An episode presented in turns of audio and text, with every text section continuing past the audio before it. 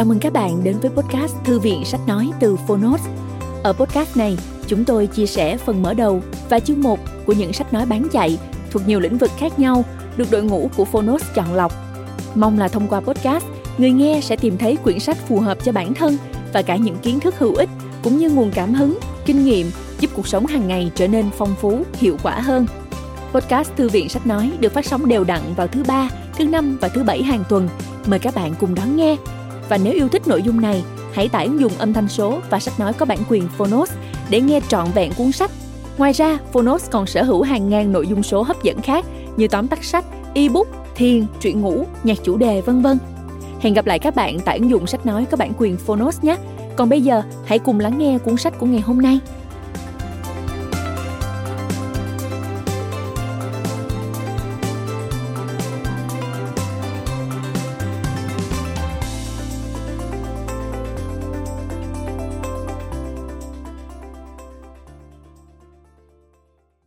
Bạn đang nghe từ Phonos.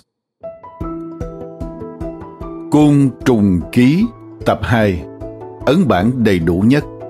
Tác giả Jean-Henri Fabre, người dịch An Lạc Group, độc quyền tại Phonos. Phiên bản sách nói được chuyển thể từ sách in theo hợp tác bản quyền giữa Phonos với Công ty Cổ phần Văn hóa Huy Hoàng.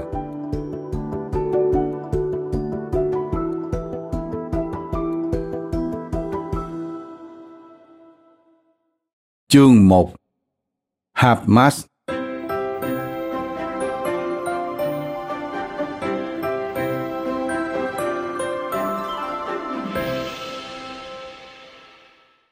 là những gì tôi ao ước.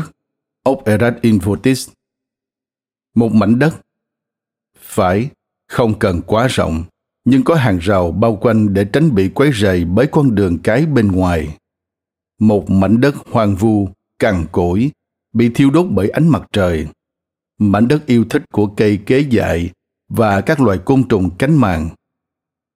Xin nói thêm, Op erat in votis, tiếng Latin, đồng nghĩa với câu đây chính là ước muốn của tôi. Quay lại nội dung chính. Ở đó, không còn phải lo lắng bị người qua đường làm phiền. Tôi có thể đặt câu hỏi cho tòa vò cát Amophila và ông đạo đức Sphinx tham gia vào cuộc trò chuyện khó khăn mà những câu hỏi và câu trả lời được tiến hành nhờ ngôn ngữ của thực nghiệm. Ở đó, không cần lãng phí thời gian cho những chuyến thám hiểm xa xôi, không bị sự mệt mỏi gây ảnh hưởng đến suy nghĩ. Tôi có thể đặt ra các kế hoạch tấn công, bố trí cạm bẫy mai phục và quan sát hiệu quả mà chúng mang lại vào bất cứ lúc nào tôi muốn mỗi ngày. Op erat in votis. Vâng, đó chính là ước muốn, là giấc mơ mà tôi vẫn hằng ấp ủ và luôn tiêu biến trong sự mờ mịt của tương lai. Thật không dễ dàng để có được một phòng thí nghiệm mở, với một người luôn phải trầy trật với nỗi lo âu khủng khiếp để có đủ bánh mì cho mỗi ngày. Tôi đã phải vật lộn với cuộc sống khốn khổ suốt bốn mươi năm trời, với một sự kiên trì bền bỉ, và cuối cùng, căn phòng thí nghiệm trong mơ đã trở thành hiện thực. Những nỗ lực kiên cường không mệt mỏi mà tôi đã phải bỏ ra vì nó. Tôi không muốn kể lể làm gì. Nó đã xuất hiện. Đi kèm với một điều kiện quan trọng hơn, đó là có lẽ cần phải đợi thêm một thời gian. Tôi nói, có lẽ, bởi vì đôi chân tôi thường xuyên kéo thêm một vài vòng dây xích khổ hạnh. Mơ ước đã trở thành hiện thực. Chỉ hơi muộn chút thôi. Những con côn trùng xinh đẹp của tôi, tôi chỉ sợ quả đào sẽ được trao cho tôi vào lúc tôi không còn răng để mà ăn nữa. Vâng, đã hơi quá muộn. Những chân trời bao la của thuở ban đầu nay đã biến thành căn hầm thấp lè tè, ngột ngạt, bị thu hẹp từng ngày. Tôi không nuối tiếc bất kỳ chuyện gì trong quá khứ, ngoại trừ những người đã mất. Không nuối tiếc bất cứ điều gì hết. Ngay cả hai mươi năm tuổi trẻ cũng không hy vọng điều gì hết. Tôi đã ở vào thời điểm suy kiệt bởi tất cả những gì đã trải qua và tự hỏi liệu cuộc sống có còn đáng sống. Giữa những đống đổ nát bao quanh tôi, Một phần của bức tường vẫn sừng sững vững vàng trên nền móng được xây bằng vôi và cát. Đó chính là tình yêu của tôi dành cho chân lý khoa học. Hỡi những côn trùng cánh màng siêng năng của tôi, tình yêu đó liệu đã đủ để cho tôi thêm vài trang xứng đáng vào trong câu chuyện của các bạn? Liệu tôi có lực bất tòng tâm? Tại sao đến tôi cũng bỏ rơi các bạn lâu đến vậy? Những người bạn đã trách móc tôi. Chà, hãy nói với họ, hãy nói với những người bạn đó, những người bạn của các bạn và cũng là bạn của tôi. Nói với họ rằng, không phải tôi đã lãng quên, tôi lười biếng, tôi bỏ bẵng. Tôi vẫn nhớ đến các bạn. Tôi tin rằng tổ tò vò bụng đốt Caesaric vẫn sẽ mách cho chúng ta biết những bí mật tuyệt vời, rằng chuyến đi săn của ông đạo đức Spheth vẫn sẽ mang lại cho chúng ta những bất ngờ mới mẻ. Nhưng tôi thiếu thời gian, tôi đơn độc, bị ruồng bỏ trong cuộc vật lộn với số phận. Trước khi triết lý, người ta vẫn phải sống. Hãy nói với họ như vậy, và họ sẽ tha thứ cho tôi. Những người khác chê bai ngôn ngữ của tôi không đủ trang trọng, hay nói đúng hơn là không mang tính chất học thuật. Họ e rằng những trang viết đọc lên không khiến người ta buồn ngủ sẽ không toát lên được chân lý. Theo lời họ, chỉ những câu từ tối nghĩa mới thực sự sâu sắc. Hỡi tất cả những người bạn có cánh mang kim tiêm và thiết giáp, hãy đến đây bảo vệ và biện hộ giúp tôi. Hãy nói cho họ biết tôi đã chung sống thân thiết với các bạn ra sao, đã quan sát các bạn kiên nhẫn thế nào và ghi chép lại hành vi của các bạn tỉ mỉ đến đâu. Các bạn đã đồng thanh xác nhận, vâng, những trang viết của tôi không có những công thức trống rỗng hay từ ngữ sáo mòn, mà là lời tường thuật chính xác về những sự thật được quan sát, không hơn, không kém. Và bất cứ ai muốn hỏi han các bạn cũng sẽ nhận được câu trả lời tương tự. Còn nữa, những bạn côn trùng thân thương của tôi, nếu như các bạn không thể thuyết phục được những con người nghiêm túc đó bởi vì các bạn không đủ nhàm chán, vậy thì tôi, đến lượt tôi sẽ nói với họ rằng, các anh xé xác côn trùng, còn tôi nghiên cứu chúng trong khi sống. Các anh biến côn trùng thành một thứ kinh khủng và tội nghiệp, còn tôi khiến người ta yêu thích chúng. Các anh làm việc trong phòng hành hình và xưởng giết mổ, còn tôi nhìn ngắm chúng dưới bầu trời xanh thẳm, trong tiếng ve râm ran. Các anh dùng thuốc thử để kiểm tra tổ ong và chất nguyên sinh, còn tôi lại tìm hiểu về biểu hiện cao nhất trong bản năng của chúng. Các anh xăm soi cái chết, còn tôi đi vào cuộc sống. Và chẳng có lý do gì để tôi không trình bày trọn vẹn suy nghĩ của mình. Con lợn rừng đã khuấy đục dòng suối trong vắt. Lịch sử tự nhiên vốn dĩ là một môn học tuyệt vời đối với những người trẻ tuổi. Nhưng bởi quá sa đà vào vấn đề tiến hóa tế bào, nó đã trở nên nhàm chán và phản cảm. Vâng, nếu tôi viết cho các học giả, viết cho các triết gia luôn kỳ vọng sẽ có một ngày làm sáng tỏ được chút ít chân tướng về vấn đề bản năng đầy bí ẩn, thì tôi cũng viết. Nhưng tôi viết càng vì những người trẻ tuổi, với niềm hy vọng sẽ giúp họ yêu thích môn lịch sử tự nhiên đã bị các anh biến thành vô vị. Và đó chính là lý do tại sao, trong khi tuân thủ nghiêm ngặt nguyên tắc của sự thật, tôi đã né tránh thứ ngôn ngữ khoa học của các anh, thứ mà, than ôi, dường như đã vay mượn quá nhiều từ ngôn ngữ của người Wyandotte. Nói thêm, người Wyandotte hay người Wyandotte Huron, những tộc người nói tiếng Iroquois cư trú tại vùng Bắc Mỹ từ trước khi người châu Âu di cư đến. Quay lại nội dung chính. Nhưng đây không phải là việc của tôi lúc này. Tôi phải kể về mảnh đất ước mơ đã được ấp ủ kế hoạch biến thành một phòng thí nghiệm côn trùng sống. Mảnh đất mà cuối cùng tôi cũng đã có được, nằm trơ trọi trong một ngôi làng nhỏ, đó chính là Hamas. Trong tiếng địa phương, cái tên này có nghĩa là vùng đất hoang vu sỏi đá, mọc đầy cỏ xạ hương. Đất quá cằn cỗi để có thể cày bừa, nhưng những đàn cừu có thể đến đây vào mùa xuân, khi trời có mưa và chút cỏ mọc lên. Tuy nhiên, Hamas của tôi do có lẫn chút đất đỏ giữa bạt ngàn sỏi đá, nên có thể chật vật trồng trọt được. Nghe nói trước kia người ta đã từng trồng nho ở đây, và quả thật, khi cuốc xới đất để trồng trọt chút ít, chúng tôi đã đào được phần còn sót lại của những rễ củ quý báu, rải rác đây một ít, kia một ít, phân nửa đã biến thành than củi do vùi chôn quá lâu. Thế là cái bừa cào ba răng, nông cụ duy nhất có thể đào được thứ đất này, đã từng cày xới qua đây, và tôi thấy nuối tiếc vì thảm thực vật nguyên thủy đã biến mất. Không còn cỏ xạ hương, không còn hoa oải hương, không còn một bụi sồi kermes. Giống sồi lùn nếu mọc thành từng rặng, người ta chỉ cần sải chân là có thể bước qua. Những giống thực vật này, đặc biệt là cỏ xạ hương và hoa oải hương, chính là nguồn cung cấp thức ăn cho côn trùng bộ cánh màng, nên rất hữu ích với tôi.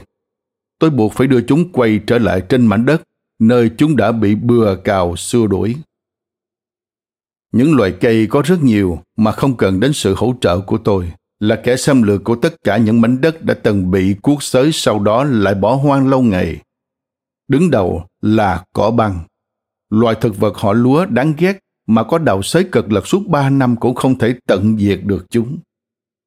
Xếp kế tiếp về số lượng là cây thanh cúc, mang dáng vẻ ngang ngạnh, nổi bật với những gai nhọn như mũi giáo hình ngôi sao. Chúng gồm các loài thanh cúc hoa vàng, thanh cúc núi, cây kế sao và thanh cúc nhám. Trong đó nhiều nhất là loài đầu tiên. Ở đây và ở đó, từ trong những bụi thanh cúc rối bời, nhô lên những cây kế sò Tây Ban Nha dữ dằn, giống như giá nến rực lửa với những đóa hoa màu đỏ cam xòe rộng, tua tủa gai nhọn như đinh. Trên nữa là cái tháp của những cây kế bông Illyrian. Thân cây trơ trụi và thẳng tắp, vươn cao đến một đến hai mét và kết thúc bằng một quả cầu bông lớn màu hoa hồng. Bộ giáp của chúng không hề thua kém loài kế sọ Tây Ban Nha. Chúng ta đừng quên những cụm cây kế nhỏ hơn, trước hết là những cây gai hay cây kế dữ, toàn thân vũ trang dày đặc đến mức một nhà sưu tầm thực vật cũng không biết phải đặt tay vào đâu để ngắt lấy chúng.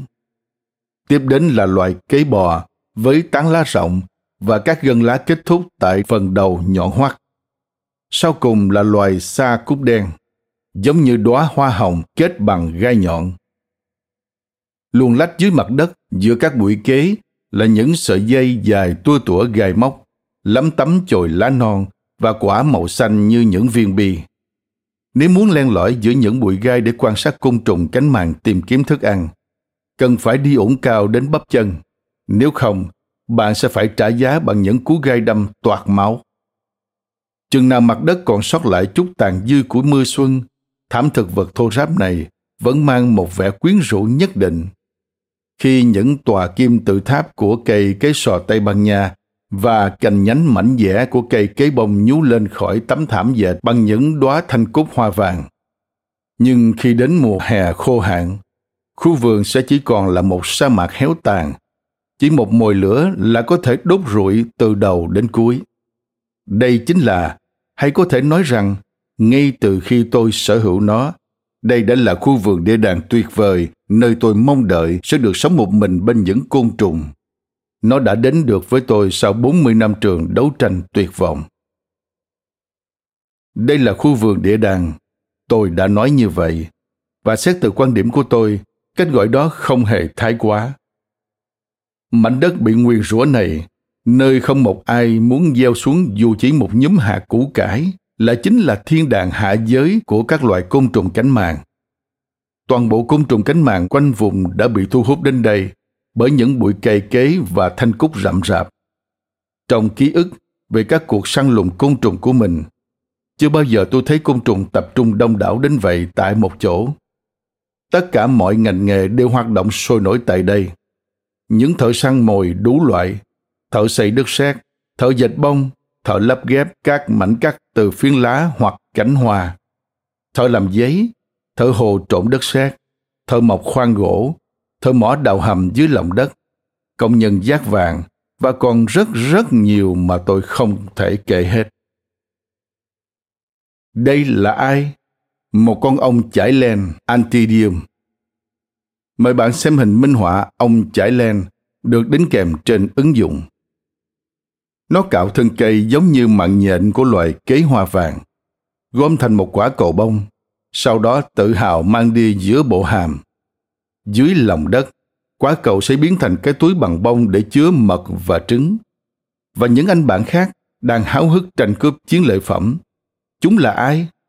Đó là ong xén lá Megakile. Dưới bụng mang bàn chải thu hoạch màu đen, trắng hoặc đỏ lửa. Chúng sẽ rời khỏi lùm cây ghế để ghé thăm những bụi cây quanh đó, cắt lấy những mảnh lá cây hình bầu dục để lắp ghép thành chiếc thùng chứa thành quả thu hoạch của mình. Và những anh bạn vận áo nhung đen kia là ông thợ hồ Chalicodoma làm việc với sữa và sỏi. Chúng ta sẽ dễ dàng phát hiện ra căn nhà của chúng xây trên những viên đá cuội, và những kẻ vừa bay vụt lên trong tiếng vo ve ồn ào. Đó là loài ong hoa Antophora, định cư trên những bức tường cũ hoặc sườn dốc đầy nắng ở quanh vùng. Và giờ là ong Osmia, một con ong Osmia đang xếp chồng các ngăn tổ của mình trong đường hầm xoắn ốc của vỏ ốc sên rỗng. Một con khác đang cạo lớp lõi xốp của cây mầm xôi khô làm thành ngôi nhà hình trụ cho ấu trùng, và phân chia ngôi nhà thành nhiều tầng bằng các vách ngăn. Con thứ ba tận dụng đường hầm tự nhiên bên trong ống sậy bị cắt cụt. Con thứ tư trở thành khách thuê nhà miễn phí trong căn hầm có sẵn của một số loài ong thợ hồ. Ong đầu to Macrochares và ong sừng dài Eucherini cũng tìm đến. Con đực mang theo chiếc sừng kiêu hãnh. Ong Dasypodidae mang theo ngọn bút lông lớn chuyên dùng để lấy mật trên chân sau. Ong thợ mỏ Andrena với nhiều chủng loại. Ong mồ hôi Alytidae với cái bụng mảnh khảnh. Tôi đã lược bỏ vô số loài khác. Nếu tôi tiếp tục bản danh sách những vị khách tìm đến với bụi kế dại, thì gần như sẽ bao gồm toàn bộ các loài côn trùng hút mật. Tôi đã gửi đến nhà côn trùng học uyên bác xứ Bordeaux, giáo sư Perret, những phát hiện mới của mình. Ông hỏi tôi đã dùng những phương pháp đặc biệt nào để bắt được nhiều giống côn trùng quý hiếm, thậm chí mới lạ như vậy. Tôi không phải là một thợ săn côn trùng chuyên nghiệp, và càng không phải là một thợ săn nhiệt tình. Vì điều khiến tôi đam mê ở loài côn trùng chính là tham gia vào công việc của chúng, chứ không phải đóng đinh ghim chúng vào trong hộp. Toàn bộ công việc săn bắt của tôi đều được thu gọn trong khu vườn, với những bụi kế và những thảm hoa thanh cúc rậm rạp. Mời bạn xem hình minh họa ong tường và ong mồ hôi được đính kèm trên ứng dụng. Thật khéo trùng hợp, chung sống với đại gia đình hút mật đông đúc này lại chính là bộ tộc săn bắt loài hút mật. Để chuẩn bị xây dựng tường bao, thợ xây đã chồng chất những đống cát và đá lớn rải rác trong vườn. Do công việc kéo dài, những đống vật liệu đã bị chiếm cứ nhanh chóng. Ông thợ hồ lựa chọn khe hở giữa những tảng đá làm chỗ nghỉ đêm, kết thành từng nhóm đông đúc. Còn thằng lằn mắt to khỏe, sẵn sàng tấn công cả người và chó khi bị dồn đến đường cùng, đã chọn một cái hang để rình chờ bọ hung đi qua. Chim bạc bụng tai đen, khoác trên mình trang phục tu sĩ Dominica với áo choàng trắng và đôi cánh đen, đổ trên tảng đá cao nhất, líu lo một khúc hát ngắn mộc mạc. Cái tổ của nó với những quả trứng màu xanh da trời chắc hẳn đang ở đâu đó bên trong đống đá. Khi đống đá bị dọn đi mất, cô nàng Dominica cũng biến mất theo. Tôi thấy luyến tiếc. Đó là một hàng xóm đáng yêu. Còn con thằn lằn mắt hung dữ, tôi chẳng thấy luyến tiếc chút nào. Cát cũng che chở cho những cư dân khác.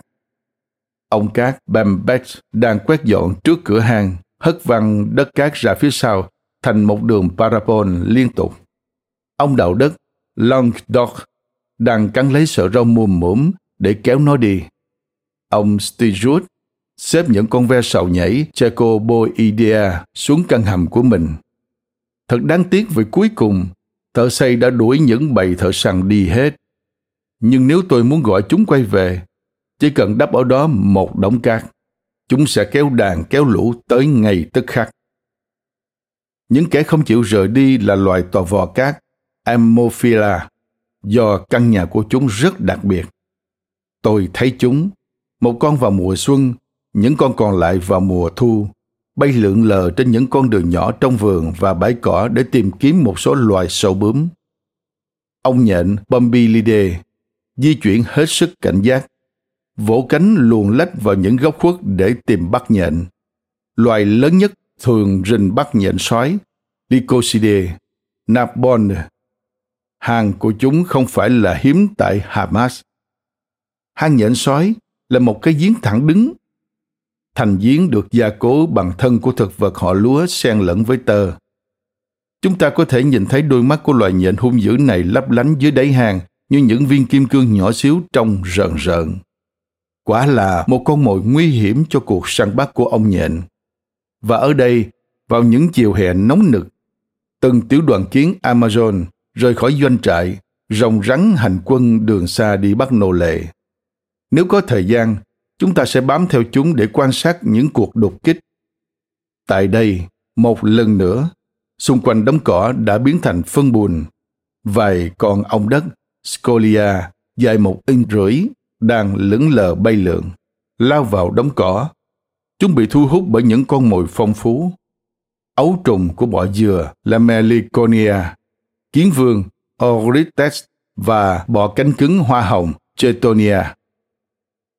Mời bạn xem hình minh họa ông nhện, nhện sói và hang của nó được đính kèm trên ứng dụng. Biết bao nhiêu đề tài nghiên cứu và vẫn chưa dừng lại ở đây. Ngôi nhà bị bỏ hoang và cả đất đai, con người đã bỏ đi và sự bình yên trở lại. Các loài động vật lũ lượt kéo tới, chiếm cứ mọi chỗ. Chim chích làm tổ trong bụi tử đinh hương. Chim sẻ lục trú ẩn trên tán lá rậm rạp của cây bách. Chim sẻ tha vải vụn và rơm rạ xuống dưới những viên ngói. Chim bạch yến phương Nam hót ríu rít trên ngọn cây tiêu huyền. Tổ của chúng mềm mại và không lớn hơn nửa quả mơ. Con cú mèo quen thói đêm về mới rút lên tràn điệp khúc đơn điệu và rời rạc. Loài chim của Athens, chim cú cũng bay tới đây, rít lên en ét chói tai. Trước nhà có một cái ao nước lớn, được cấp nước nhờ ống dẫn bắt từ dòng suối trong làng. Vào mùa giao phối, động vật lưỡng thê trong vòng bán kính một cây số lũ lượt kéo về đây. Loài có sọc vàng, đôi khi to bằng cái nĩa, mang theo dải vàng hẹp giữa lưng, rủ nhau xuống ao tắm táp. Khi hoàng hôn buông xuống, chúng ta sẽ thấy những con cóc hậu sinh là cóc đực nhảy chòi chòi trên bờ ao, mang theo những chùm trứng to bằng hạt tiêu quấn lủng lẳng quanh chân sau. Những ông bố tận tụy đã mang theo bọc trứng quý giá của mình từ xa tìm tới, thả xuống nước, sau đó chui xuống dưới một tảng đá nào đó, cất tiếng kêu ồm ộp như chuông rung. Cuối cùng là lũ ếch cây, hết kêu um oam trong tán lá, lại trình diễn màn bơi lặn đẹp mắt dưới nước. Vào tháng năm, khi màn đêm vừa buông xuống, ao nước liền biến thành một dàn hộp sướng đinh tai nhức óc. Không thể trò chuyện bên bàn ăn, không thể ngủ nổi. Cần phải lựa chọn một biện pháp ít nhiều khắt khe để chỉnh đốn lại trật tự. Đó là biện pháp gì vậy? Những ai đang buồn ngủ rũ mà không ngủ nổi đều sẽ trở nên độc ác. Táo bạo hơn nữa, những con côn trùng cánh màng còn xâm phạm chỗ ở của tôi. Ông đào đất viền trắng, làm tổ trong đống đất sỏi ngay trước ngưỡng cửa. Mỗi khi bước vào nhà, tôi phải hết sức cẩn thận để tránh phá hỏng tổ, giẫm bẹp thợ đào đất đang say sưa làm việc. Đã một phần tư thế kỷ trôi qua, kể từ khi tôi nhìn thấy loài thợ săn châu chấu này lần cuối cùng. Khi vừa biết đến chúng, tôi đã phải đi bộ vài cây số tới thăm chúng. Mỗi chuyến đi đều là một cuộc thám hiểm dưới cái nắng tháng tám gay gắt. Giờ đây, tôi đã có thể ngắm nghía nó ngay trước ngưỡng cửa. Chúng tôi là láng giềng thân thiết. Sự che chở của khung cửa sổ đóng kín đã đem lại cho con ong bùn Pelopaeus một nơi ở ấm áp. Tổ của chúng xây bằng đất, bám trên bức tường đá. Loài côn trùng sang nhện này đã lợi dụng một lỗ thủng xuất hiện tình cờ trên cửa chớp đóng kín để trở về nhà. Vài con ong thợ hồ đơn độc xây tổ trên khung cửa chớp lật. Một con ong bắp cày đen Eumenes xây dựng căn nhà mái vòm nhỏ bé bằng đất ở mặt trong cánh cửa chớp đang mở hé. Trên nóc nhà nhô lên một cái cổ ngắn miệng loe, ong bắp cày thường Vespula vulgaris và ong bắp cày giấy Polistes là khách thường xuyên của nhà tôi. Chúng quanh quẩn bên bàn ăn để thăm dò xem những quả nho của chúng tôi đã chín hay chưa. Mời bạn xem hình minh họa ong bùn được đính kèm trên ứng dụng. Chắc chắn rằng danh sách này còn xa mới đầy đủ. Đây là một quần thể đông đúc và đa dạng. Nếu tôi có thể gợi chuyện với chúng, cuộc trò chuyện sẽ giúp tôi không còn thấy cô đơn. Những bạn côn trùng yêu quý của tôi, cả những người bạn cũ và những người bạn mới đến, tất cả đều ở đó, săn bắt, tìm kiếm thức ăn, xây nhà bên nhau. Ngoài ra, nếu cần thay đổi địa điểm quan sát, thì ngọn núi chỉ cách đó vài trăm bước, với những bụi dương mai, hoa hồng đá và thạch nam rậm rạp, với những trảng cát ưa thích của ong cát, với những sườn dốc được khai quật bởi nhiều loài côn trùng cánh màng. Tôi đã sớm nhận ra kho báu dồi dào này. Đó chính là nguyên do khiến tôi rời bỏ thành phố để tìm về làng quê, tới Serignan, để nhổ cỏ cho củ cải và tưới bón những luống rau diếp. Chúng ta đổ vô khối tiền bạc để xây dựng những phòng thí nghiệm bên bờ biển Đại Tây Dương và Địa Trung Hải. Ở đó, chúng ta mổ xẻ những sinh vật nhỏ bé trong lòng đại dương chẳng mấy liên quan đến chúng ta.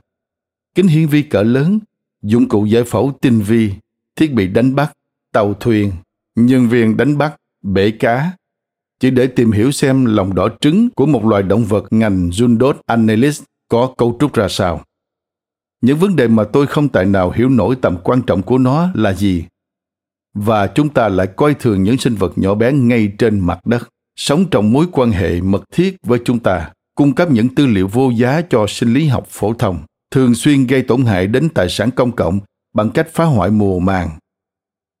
Khi nào chúng ta mới có được một phòng thí nghiệm côn trùng học mà ở đó chúng ta không nghiên cứu những con côn trùng đã chết ngâm trong rượu nồng độ cao, mà nghiên cứu côn trùng sống, một phòng thí nghiệm với đối tượng nghiên cứu là bản năng, tập tính, lối sống, công việc, cuộc đấu tranh và sự sinh sôi của thế giới nhỏ bé này, và lấy đó làm tư liệu nghiêm túc cho nông nghiệp và triết học. Tìm hiểu kỹ lưỡng về lịch sử của loài côn trùng phá hoại cây nho của chúng ta chắc hẳn sẽ quan trọng hơn so với việc tìm ra đầu mút sợi thần kinh của một loài động vật chân tơ nào đó.